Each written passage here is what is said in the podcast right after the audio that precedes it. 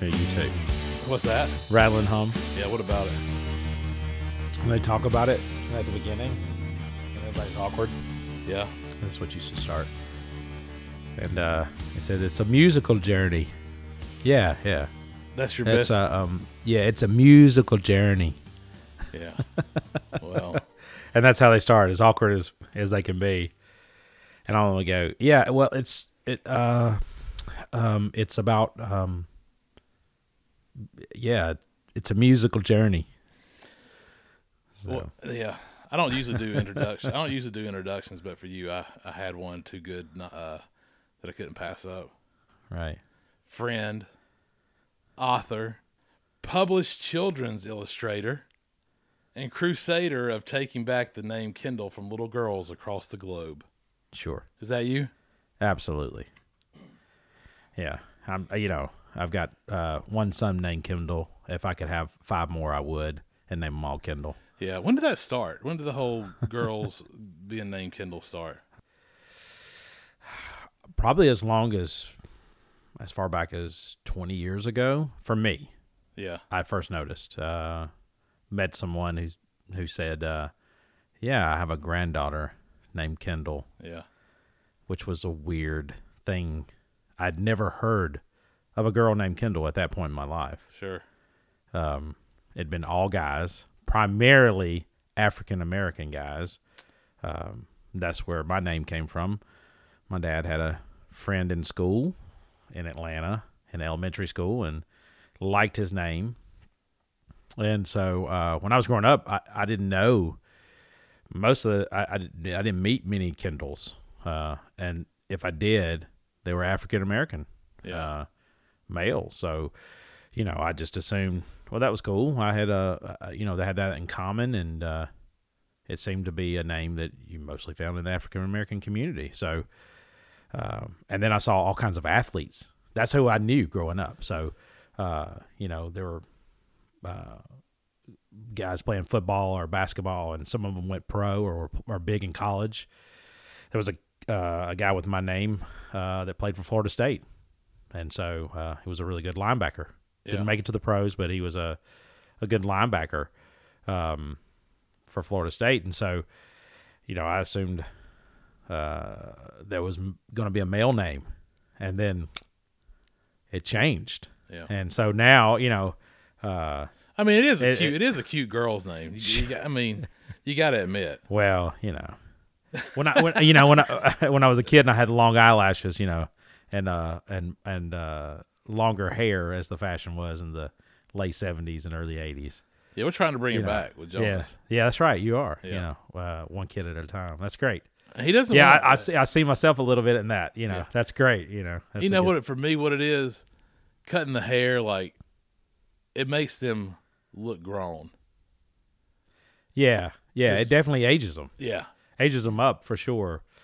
Uh, yeah, it's a it's a weird thing, right? yeah, Yeah. So for my boys, uh, when we went from, you know, a longer hairstyle, getting closer uh, to a small afro, uh, and you go close, uh, as when this was necessity because we got the whole uh, scissors yeah, experiment.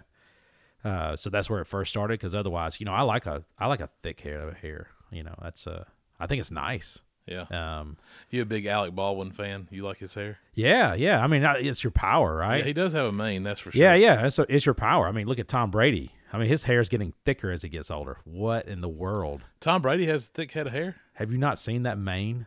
He takes his helmet off, his helmet off, and it's like uh, I don't know. It's you know they the pelts of of uh, of uh, some kind of foreign animal that climbs trees and you know that you hunt in the night in the snow or something like out of some Russian novel. I mean, it's really crazy. His Yeah. hair, and I mean, it's it's magnificent. You know, I mean, like you know, he's married to a supermodel, so now it's all good. You know, everything about him glows. He's got a whole nutritional program. I'm sure it's glowing his, you know, growing his hair out too. So, but his hair's gotten longer and thicker. It's crazy. But yeah, yeah. So when we we first cut the hair of our boys, you know, uh, closer, it was it was amazing how much it changed. You're like, wow, they look so grown. You know, they look like they've aged two years, three years, and it's weird It's So, also it's also the Samson effect, like Yeah. you know, the, losing the power with cutting sure. hair. Well, yeah, and, uh, you know, I think there's something to that. You know, um, yeah, I- you know, I know some people, uh, especially it seems like females, they'll they'll cut their hair at certain times, and it's a way. and it's a way. Yeah, it's a way of you know asserting uh, themselves again, and you know changing uh, a new leaf, turning over a new leaf, or something like that. But um, yeah, there's something about the. I think it's it's youth and virility. Yeah. is what it is. So. Anytime, I, anytime in the past when I've seen a girl cut their hair, uh, like short, like yeah. noticeably short, I'm like, uh oh, Yeah. Yeah. somebody's about to get broken up with. yeah, there's either a breakup just happened or, you know, Yeah. something. Yeah, yeah, that's I've seen it too many sign. times. I'll, I'll just say to my friend, I'll be like, Yeah. uh, she cut her hair, man. That's not a good sign. Yeah, it's just Yeah. sure sign for sure. If it goes, yeah, if it goes uh, shoulder length or shorter, uh, especially if it goes shorter, you're like, oh, something is. Uh, Something's up. we're yeah. taking back our power in some way, which is a you know it's a strange. I, you know, I guess it's more of a, and uh, just like we're saying, you know, if it's if longer hair is youth and innocence, then the shorter hair is like a maturity. So Or you I'm on the prowl. it, could, it could be. You're right. It Yeah, I'm could looking- be, but you know, you're at least looking something for more mature. You're you're uh, asserting uh, your independence. Yeah, that's probably your- cutting off. It's the whole yeah. spiritual, like cutting off of the old. Yeah, uh, well- it's like a spiritual kind of thing. Well, you know, it's like trimming the vines or the hedges or something like that. You know, cutting out old uh, growth and and and getting ready for new. yeah, so, sure. Um, I'm sure there's something in there. It's a it's a metaphor. It's just simply I, I'm I, I need a change. Yeah. You know, and I get that. There are times, you know, I, gosh, I wish I could grow my hair out longer now. I don't think it's going to work anymore for me. So, uh, but eh, you know, it, sometimes I miss it being a little thicker. Yeah, It's so much easier when it's shorter. I'll say that. You know. yeah. Nevaeh went. She's been using a wig some because she didn't want to dye her hair, but she wanted different colors. Sure. Sure. So we just got back from Disney, and uh, there's a couple pictures where she almost lost it on the uh, on the on the So it's a whole new experience, yeah, right? It's so, pretty th- awesome. so this is what Jana used to tell us, uh, you know, when she was younger, because she wanted, she wants, she wanted long, you know, straight hair like some of her school friends, and uh, would say, "Well, I don't know that your hair is ever going to be quite like that." I would uh, love. I, would, I mean. I would. I would love to have uh, black hair. Yeah, I'd like to have hair, period. But I mean, but I mean, I would Sure. because I would rock the biggest, fattest afro in the world. Like it would be huge. I used to say the same thing, except when you start combing it out, I'm like, God, it's just it would be a pain in the ass. Yeah, it yeah. could be. I mean, I could see where, you know, you could really spend some time trying to get that right. Uh, but you know, once it's done right, God, it's it's great. Like you said, it's like a mane. It's amazing. So we So- went. We uh, going back to Disney. We went to Disney, and um, I know like we went up to ride a ride, and Jonas was there, and there was probably two third graders there, Right. and the third grader says to Jonas, "What grade are you in?" And Jonas says, "I'll be in first.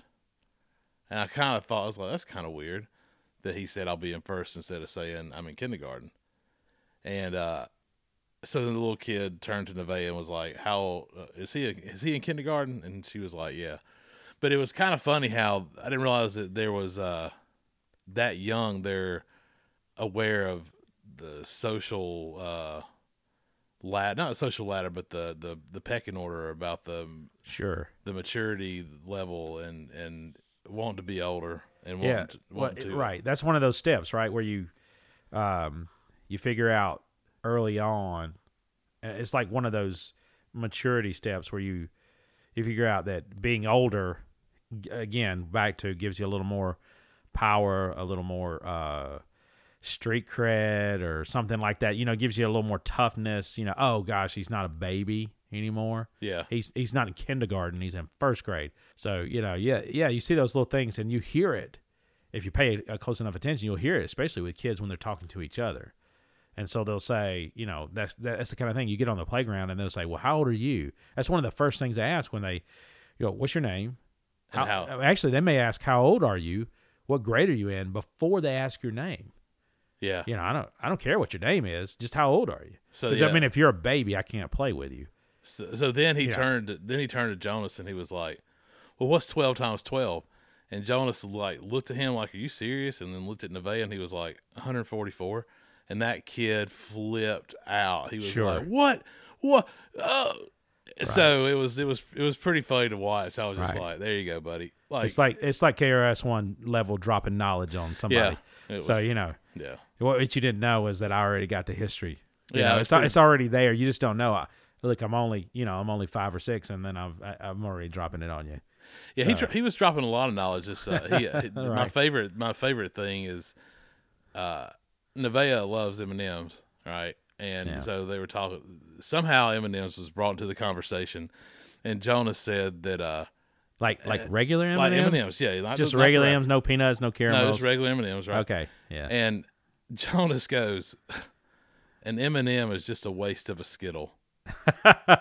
Because he's a Skittle fan, and I was Sure. like, Yeah. "Wow, how profound!" Like, Yeah. I mean, I know he's my kid, of course, but I was like, yeah, yeah. "How profound!" Like, did you put that at such a young age that they're the same thing? One's Right, just candy right. coated, and the other one's got a, Yeah, he's already got the awareness middle. that there are uh, deviations in the candy world. Yeah, There are levels, you know. Oh wow! I you know that's uh, I'll have to think about that one. Yeah. that's that's a pretty deep. I don't know if Skittles qualify. you can break it apart. You know, yeah, yeah. Well, you know, uh, well, I don't know. They both are pretty messy on your hands on a hot day. So True. I don't growing up in the South, I don't care for Skittles too much. yeah, yeah, Yeah. More of Did a you- Reese's Pieces fan. Yeah, actually, yes, you're right. I mean, I forgot about the third option, which yeah, is yeah. Reese's Well, that, that's the, you know, it's the black sheep. It's the one left out, right? Yeah, but it's so good. And I mean, listen, I mean, hasn't been big since ET. You know. well, that's what I was gonna say. I mean, if ET, you know, supports it, I gotta Right, be yeah. about. You know, that's my favorite ride. I mean, Well, the, well, the problem is that they never did a sequel. So you know, sequels, you know, no, uh, you know, it doesn't come back around. That's poor Reese's Pieces. They got, you know, they thought they were like, oh God, we're in the biggest movie ever. yeah, You know, uh, the kid and for kids especially, and for adults who remember their childhood. Oh my God, we're gonna sell. I mean, so many Reese's Pieces.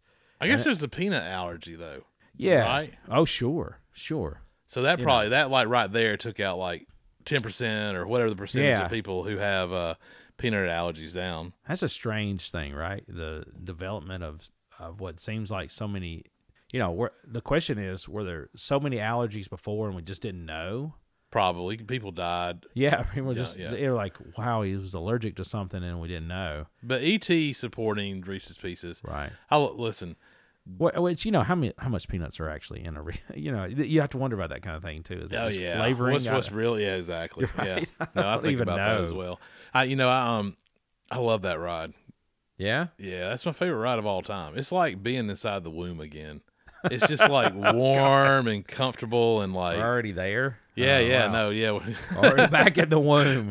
Let me get on the couch. Um, Yikes. yeah, no, really, Uh. it's it's so it's just so comforting, man. It's just You're taking me back to my undergraduate studies here. Uh, and not only get, that, let me get but not some only Edgar that, Allan Poe and uh, uh, ET got me out of school so many times right. because of the thermometer trick. Which for anybody Oh yeah, listening, yeah. Oh what- yeah, what- yeah. Elliot, Sure. Elliot stuck the thermometer. This was bef- back when they had what, what is that mercury? Uh, the mercury, Sure. yeah, therm- thermometers. Would stick it would stick it on the. Uh, he stuck it on the um, light bulb and heated it up. So he had a he had a fever, Yeah. so therefore he Yeah. couldn't go to school.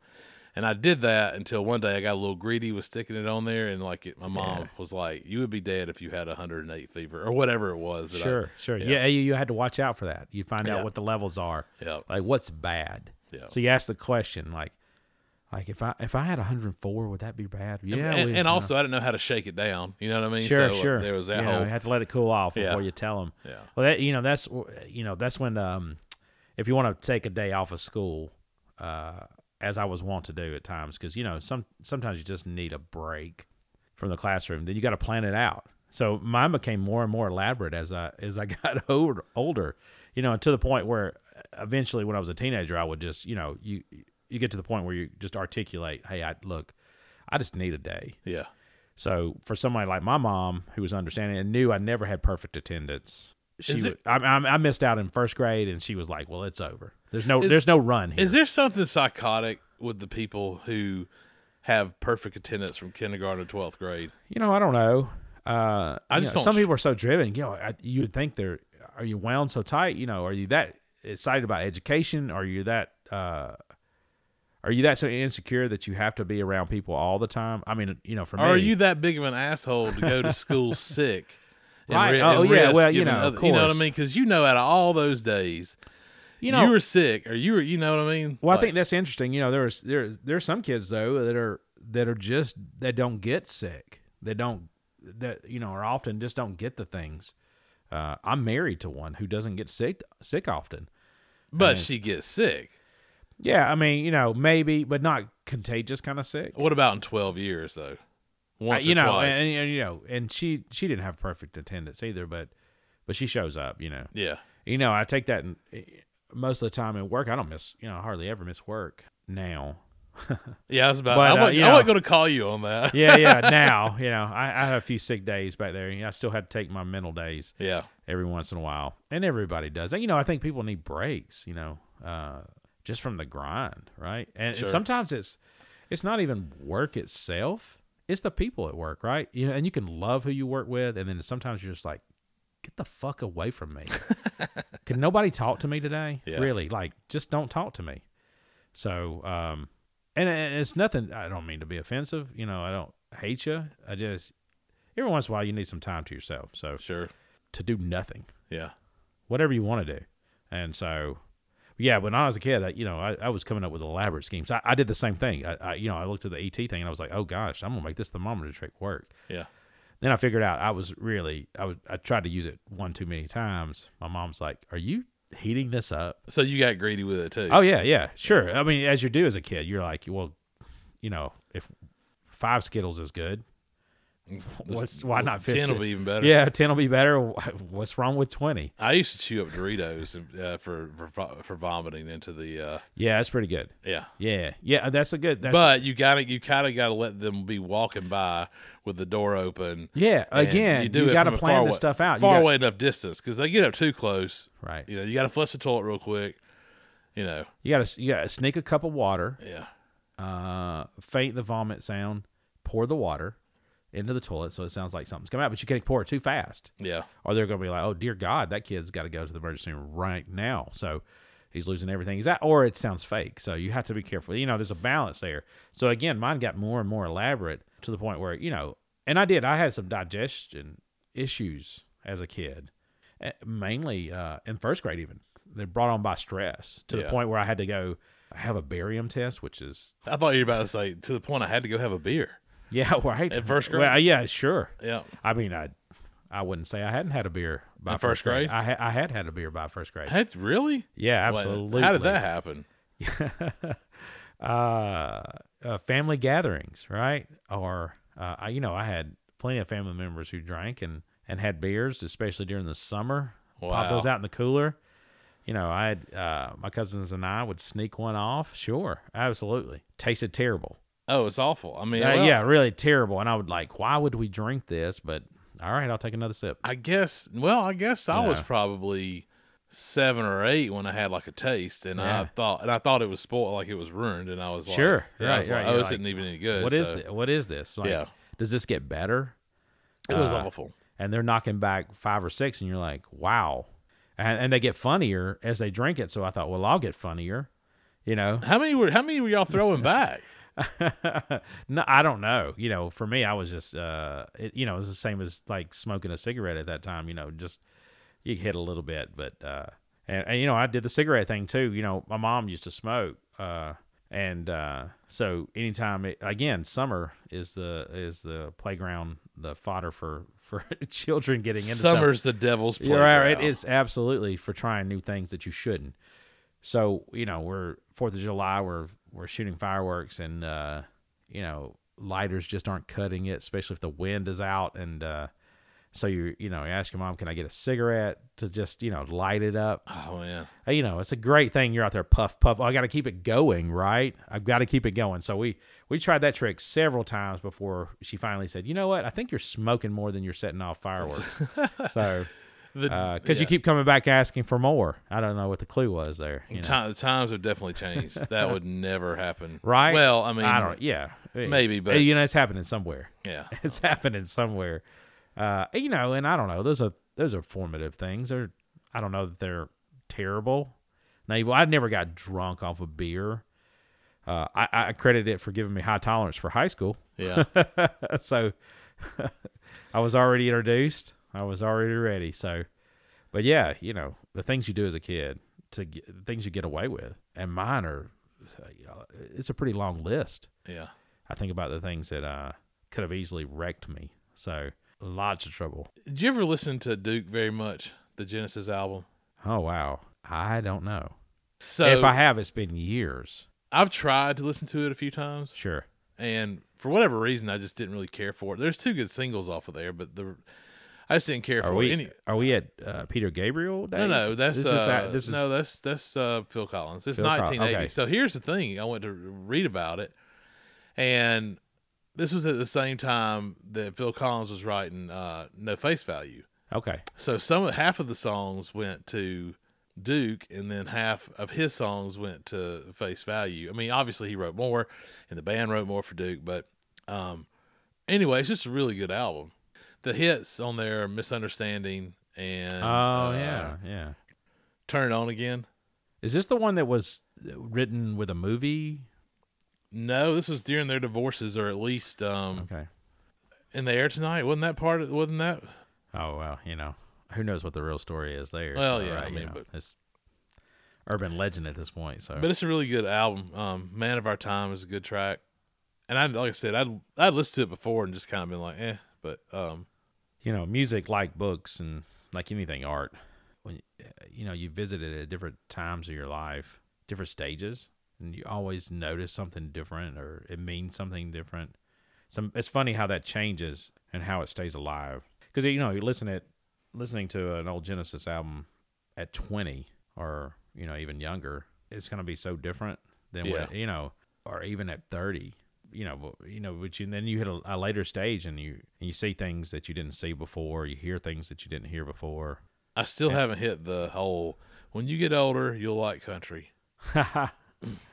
no, Even old me, and I'm speaking about No. old country. Yeah, I just yeah, I have a more of an appreciation for it, and I have a more of a desire to want to listen to it. And then I listen to it, and I'm just like, is it? I is feel it- like I'm forcing myself. I'm like in your. I, I feel like that I'm doing what you say. That there's no real Etta James fans. People just say they're Etta James fans. I, I didn't say that. yes, you No. did. Absolutely. no, I never said You're that. like sure. You were like nobody's really Etta James. No, fans. no, no. They just say it to be cool. No, no, it I mean, was uh, who really listens? It wasn't Etta James. It was uh, no, not Etta James. Uh, it was uh, yeah, well, who is it? Come on now. um, yeah. We'll think of it. We'll, Son cir- we'll, we'll uh, circle uh, back to that one. Uh, yeah, I did say that once. Yeah, Uh, not Etta James, but somebody uh, else. Nina Simone. Nina Simone. Nina Simone. Yeah. Nina Simone. Yeah. No one's really. Uh, a- you know, that's that's that's probably not fair. You know, oh, it's funny. uh, yeah, it's funny. Yeah, sure, it's funny at the time when I say you know they're all just posers, but uh, and haven't figured themselves out yet. That's usually what I feel like uh, if you're waffling. Well, I was talking about this on the last. And and no judgment there. I'm just it, it sounds like complete judgment, but it's it, it is kind of an asshole comment. But I you know. I, you know, I, I could say I used to that you know some of that was based on a record store, store experience that we did so long uh, ago, and where you'd say, um, and you can't help but judge people that come in, uh, not meaning to, and and superficially, but you'd say, you know, you could tell who they are, where they're coming from by what they choose in music. So And see, that's when and I was just I was having this. and it always felt like you were trying to be a little more smart. It it would be more intellectual if you were just like, look, hey, do you have any Nina Simone?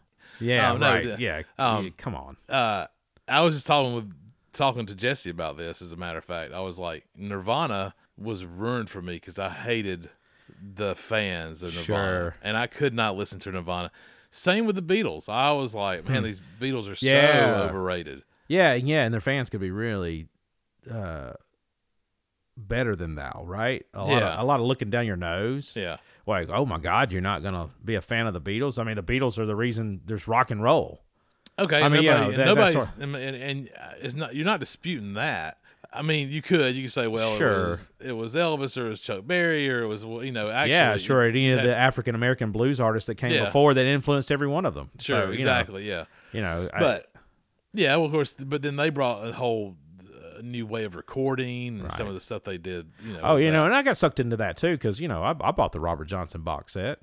Oh yeah. Yeah, yeah. It's uh, and you and you hear it. You know, I'm not a musician, so I'm just a music lover, and so and I hear things and I hear things musically, but I, I you know, I've I, I've never really played, and so and you know, I love lyrics, and so I love storytelling. That's the main thing. I love storytelling, and so I can appreciate old country. I think that's where I can appreciate old country is is some of the storytelling. Musically, I don't know. And same the same thing I felt, you know, when I listened to Robert Johnson, it was a little disappointing. You know, uh, you get to a certain point in music too where you're used to something different sonically. It's hard to strip it back so far that you're hearing the beginnings Yeah. and you're hearing something that's raw, really raw, really. I mean, it does sound like they recorded him sitting on a front porch. Yeah. You know, it, it, I mean, or you They know, probably in did, probably right? a, a room in a little shack or something. It's it's really so bare, and there's something there's a, there's a quality there, so I understand that, and I understand the influence and that sort of thing. Uh, but once you you know once we reached a place, I think in the 20th century where uh, music had progressed uh, sonically, and especially in a mu- in a studio where they could mix it and they could bring in so many different elements. I mean, once you've heard things like Pink Floyd, and then and then step past that, you're like, you know, everybody else, or even Queen, and the layers they're putting into the music. You're like, what is everybody else doing? Yeah. It, it would feel, you know, in some ways, it can feel like other people were being lazy. You're like, wow, you just didn't really. But it's their story. It's the where they were. But the same thing with the Beatles. You know, the Beatles could be pretty interesting. I'll, I'll say this: I'll give the Beatles a lot of credit, and melodically, they came up with some really, some really uh, ground level kind of things. Where, you, and I mean that in a way like building blocks, where you can see like other artists building off their melody, uh, the way they built melodies and the way they built music, and then later on, as they started building things and experimenting, and their later uh, in their later works, those things are interesting, but not all of it works. There are things in the, on, on some of those albums that don't work. I, for me, I, you know, and I, I'll listen. I'm like, well, you know, I get that you're an experiment. That's great. That's interesting. Yeah. But musically, Yeah. this kind of sucks. You know, and you don't have to wonder was that them asserting their power? Was it because you know it- you'd look at it now uh, in the way the music is released now, which is so different. You know, you'd never release some of those those tracks, or you'd make them really, really deep cuts, like really, really B B B sides. That'd be the kind of things you have to really search out. That may they may have played one of those on their on their tour, but never made the album. So there are things there. I think, wow, would you have would you have done that differently? I'm sure they'll say no. Uh, but there are some things they're doing, and even some things they do in some of the hit songs that are interesting. I think, why such a left turn? I don't know. You ever you ever see that? You ever have a song where you're like, it's it feels like it's it's hit its groove, it's right in the right, it's in the pocket, and then and then they decide to do something else and they do a little left turn out of it. See, but I love doing that. Do you? Do you? I mean, you know, I'm, I'm thinking of, uh, you know, even like uh, that last part of uh, "Bad Guy" from Billie Eilish, where Yeah. it does, you know, that last little section, That little breakdown. You don't yeah, like it? yeah, the little section. You know, I think it's interesting. Is it too contrived? I guess it's that. That's the question. Is it too I, contrived? I don't feel like. I mean, my thing, and this has always been, excuse me, for songwriting, for me has always been a hard thing, is because it's hard for me to stay on a progression and not deviate from it. Mm-hmm. But if I'm being true to myself, then I would deviate, right? So then, like, so then the question becomes: Am I trying to write from a formula that's been Right, put out by right, right. everybody else? And so, Right. am I am I really expressing myself artistically? Right. You see what I mean? Yeah, I, can, I you know, I, I see all, and I see the sides of that. You know, there. I- don't get me wrong. There's sometimes, you know, a, a, a breakdown, a turn. I think, oh wow, that's a, you know, where your your mind was somewhere else for that. That's Yeah. that's great. You're you're thinking some other level, and then there are turns, and you're like, is it too much? And is it, you know, I I have to put it in terms of of what I, at least what I did for several years, uh, which was writing. And the biggest problem I had uh, would be editing myself. So, getting something down into the essential, where you really communicate what you're trying to communicate, whether it's uh, whether it was a longer form paper or even a story and that sort of thing. And and so, you know, something that was intended to be a short story becomes more like a novella. That could be a great thing, or it could you could end up with three different stories and you tried to mash them together. and it becomes too much. It's overwhelming. It's too much information. It's too much rhetoric, all that sort of thing. And I, I mean, it can happen in anything in art. You know, it's the things. Same thing with stepping back from a piece of art you've created, like a visual piece of art. When do you stop? When is it over? I mean, is that painting done, or is it just need a look? I mean, I, are the they same ever thing. done? Uh, yeah, sure, right. And I'm sure the same thing happens in a studio. Uh, See, that's one. That's one good thing about being a musician, as Right. far as a painter. Like, so you paint right, and you Right. you put it out there, and it's out there. right, Okay, but with a musician, you can you can write a song, you can record it, but then once you play it live, you can be like, I'm gonna start doing this. right, I'm gonna add this chord, or we're gonna right, extend the song, or there's we're gonna jam or whatever. So then that piece of music is always living. right, It's always you know it can always change. right. Um, I don't know. I've gotten to the place where learn the rules, whatever uh, medium you're working in. Sure. Learn the rules to be able to break them. That was I, I don't know who that's a quote from someone, and I'm not sure. Uh, right, Learn the rules, break them. right, Nobody, nobody cares about your art. No one. right, Like from being in a band, I can tell you nobody cares about your band. right. Okay. If you're not, until you become huge, right. nobody cares. No one cares. Yeah, until they've heard it and it's moved them in some kind of way, and, So and enough and enough people, sure. And so, the whole point of art is to express yourself. Then just do that and st- kind of just like I said, learn the rules, break them, and do your thing. Do it for yourself and for nobody else. You re- you can't do your art for any, for someone else. Right. You know, and I, and I wonder about that same thing what you're talking about with the progression, or I was talking about the progression with the Beatles earlier. You know, from going from uh, you know, the three minutes or less pop song where it was real regimented, to later on uh, when they're when they take more control of their artistry, and later on we have some songs that meander, Yeah. that kind of come in and out, and so they have, and I'm sure they were looking at it that way, like storytelling. You know, And I'm sure as the concept album, albums were happening you know, all that kind of stuff. You know, and they've done it like, well, oh yeah, we've got we can make a pop song, and now we're gonna do something else. We're gonna do a pop song, but then we're also gonna embed it in this other thing that's going on. One thing you're not subtext. figuring into the equation is drugs. Sure, that's what I'm saying. There's a subtext, right? Uh, because it's, uh, mean, but it's still a story because it's a it's a comment on where they are, right, and what they're experiencing or what they have experienced, uh, what they're going through. It's I'm, I'm amazed. You know, I always say this, and I've said this to you before.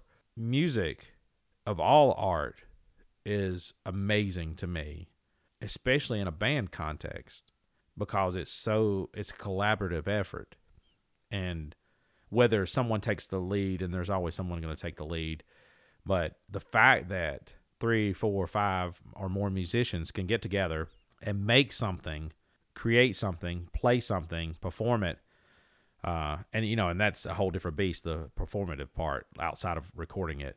But the fact that you could put it together, art together, uh, you know, I, I like I said, you know, I might have someone I could bounce ideas off of when I'm writing, but that's a it's a solitary thing.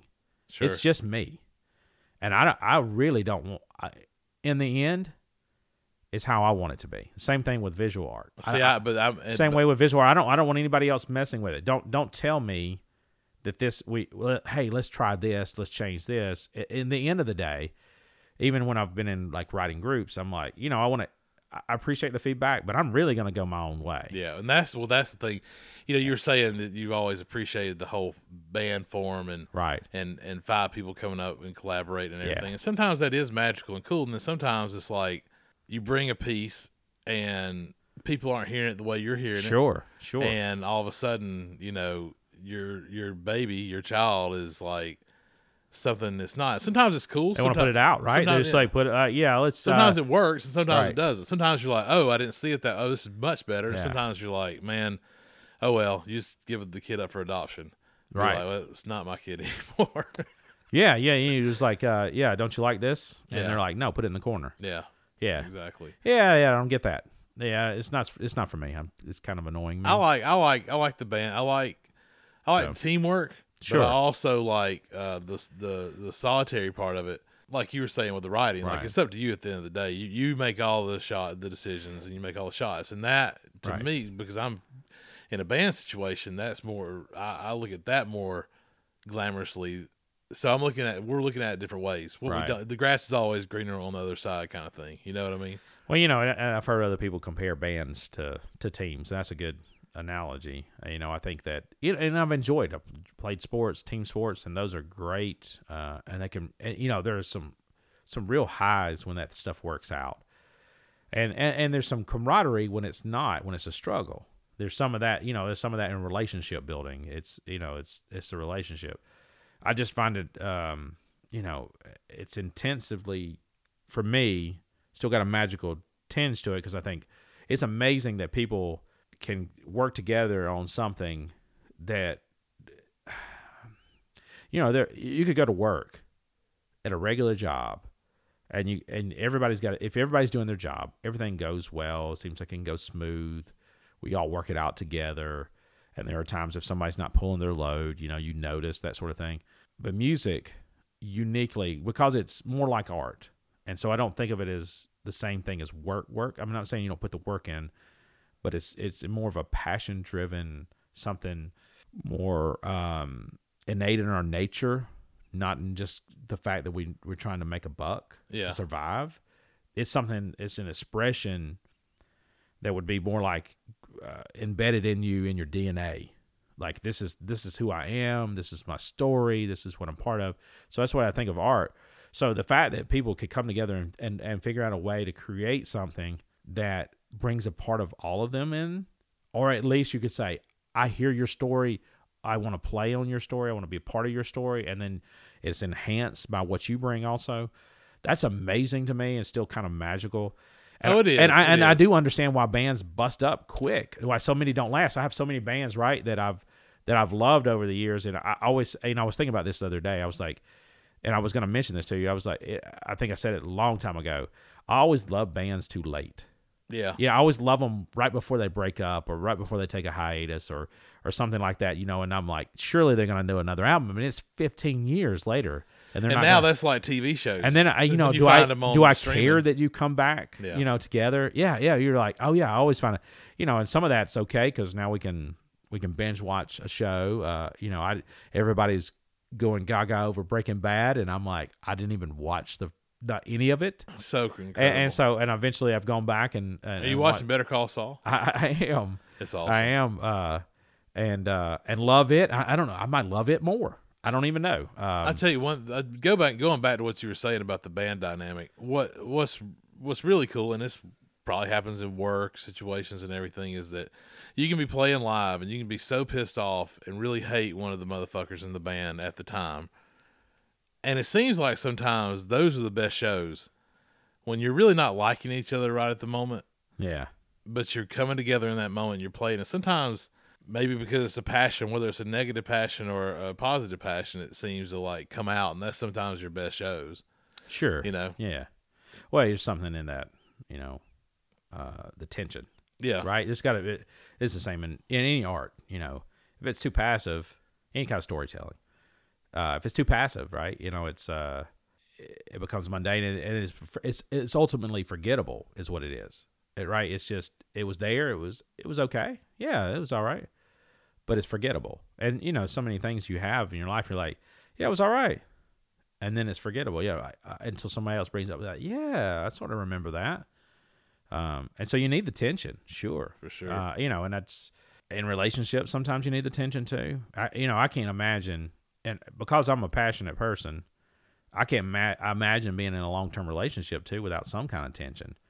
There are plenty of times where I'm like, oh my god, I don't need the stress, right? yeah, But there are times where I'm thinking, um, you know, I'd I'd rather have that than than no passion. yeah. at all But you know, because it, it does build. You know, this. You know, it's balancing that. Have you watched Have you watched Marriage Story yet on Netflix? I haven't. Oh God, I mean, I'm a little scared too. Don't I- let I mean, Rachel watch it. I, I've heard. I, you know, I've heard. Absolutely, don't let Rachel. Watch it. I've watch it. heard, and so I've kind of avoided it for that reason. It's really good, but it's pretty brutal. That's what I hear. I hear. I, you know, brutal. And I, if I and if I'm being honest, yeah. it really makes me hate women. oh God. No, not Wow. really. But I mean, just because, I mean, there's this. It's like the relationship with the father and your child, whether it's a son or a daughter, like does not matter. It has zero weight, and that's Right. what made. you know, moms are protective and they want to, you know, they had they carried the child, so you know, there, Right. there's obviously that. But you know, there's no consideration. It seems like for uh, the man and his love for his child uh, at all. So I don't know. That that was kind of the thing that Yeah, it's brutal for me because obviously there's a custody battle, you know, Yeah. and, and obviously I'm seeing it from a man's perspective because I'm a man, right. um, Yeah. you know. But yeah, it's it's pretty brutal. But check, I would say definitely check it out. But Just watch it alone. Just watch it alone. watch it Don't alone Yeah. in fear. Yeah. right. Uh, yeah, I don't. Um, as someone who's been through personal tragedy, um, you know, I, and I was already at this point before that, that some of this stuff that might have entertained me before or I might have found interesting, uh, it's harder for me to watch. You know, I, I, I found it, I find it more difficult. And like I said, I still love some tension, but when the, uh, sometimes when art reflects a little too much brutality, too much tragedy. Um, it's getting harder for me to under, you know, and I, it's not that I just want all rainbows and happy endings, but uh, Sometimes you just need a break. I do, you know, Yeah, and that's what I, you know, I, I I mentioned the same thing. I was like, you know, there's some shows we just couldn't watch or uh, movies or something, something of that nature. And I'm just like, you know, I, I'm sure it's great. I'm sure I would really like it. But just I've not heard it right was great, but yeah, I can't right now. And you know, you get those different points of your life, but uh, but some of that had already happened. You know, there there are things. You know, and I always struggle. Uh, I'm I, you know I'm fascinated by people who spiral, but Oh, I- yeah. but I've also seen it so much up close in my own life and in relationship I have, whether it's family or or friends or that sort of thing, which is completely gutting and heartbreaking, Yeah. right? To watch up close. Sure. It really is. And so sometimes it's just it's too close. And so sometimes it's hard for me to watch. I, I you know it's easier to watch in a documentary, which is so strange, than to watch it actually in a movie concept. I don't know why that is. You know, so I could watch a doc on it all Oh, day. That's it's a weird thing, right? Because that's real. You know, th- that's closer to real life, and then but a representation of it. I'm like, why? Did you, know, watch the clown documentary? which one? The one that you texted me. Oh yeah, I absolutely watched it. So yeah. here's yeah, yeah, yeah. That was weird. let me yeah, say strange. this. Such a strange little piece Let, of let me say this. You should. What is the name of it? Do you remember? Um, yeah, it's the name of a clown. It's whatever Yeah. it is. It's on Hulu. Yeah, sure.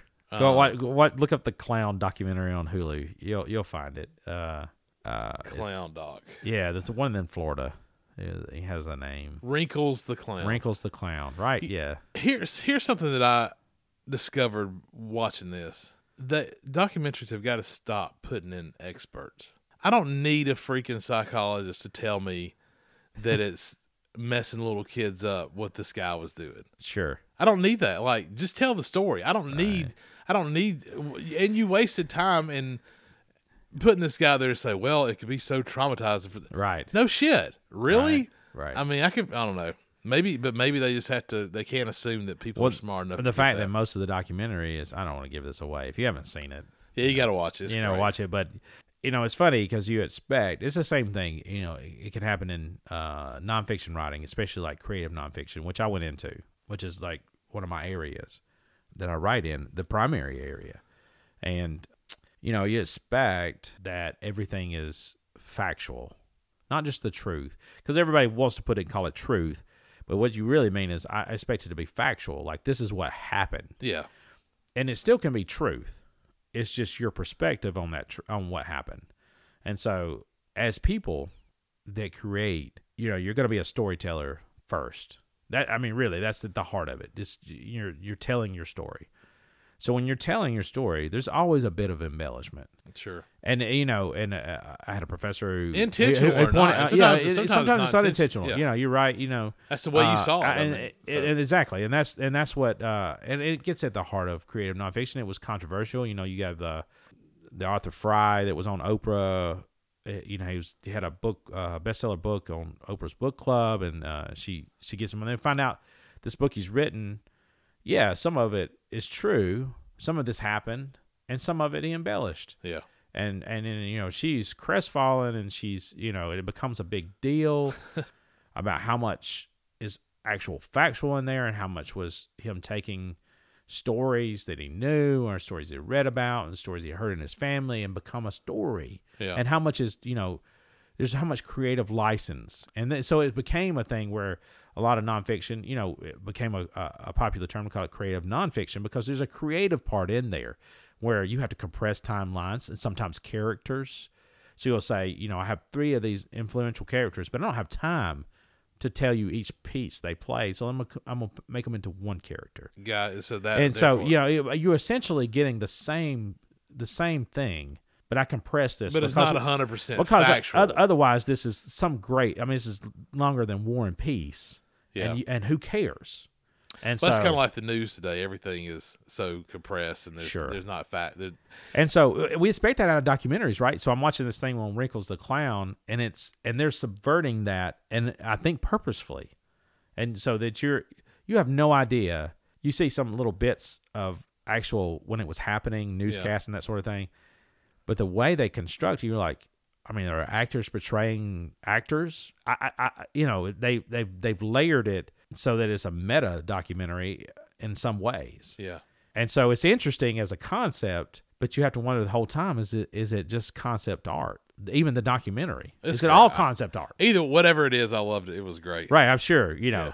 Oh, well, you're the same guy who were putting clown heads in the back of my in my backyard for me to just accidentally find. So Oh, cool. so you know, and on that uh, note, uh, we'll we'll call it a day on this one. We'll tell that. We'll save that story for another day. all right. All right, we're getting out of here. We'll see you. Bye.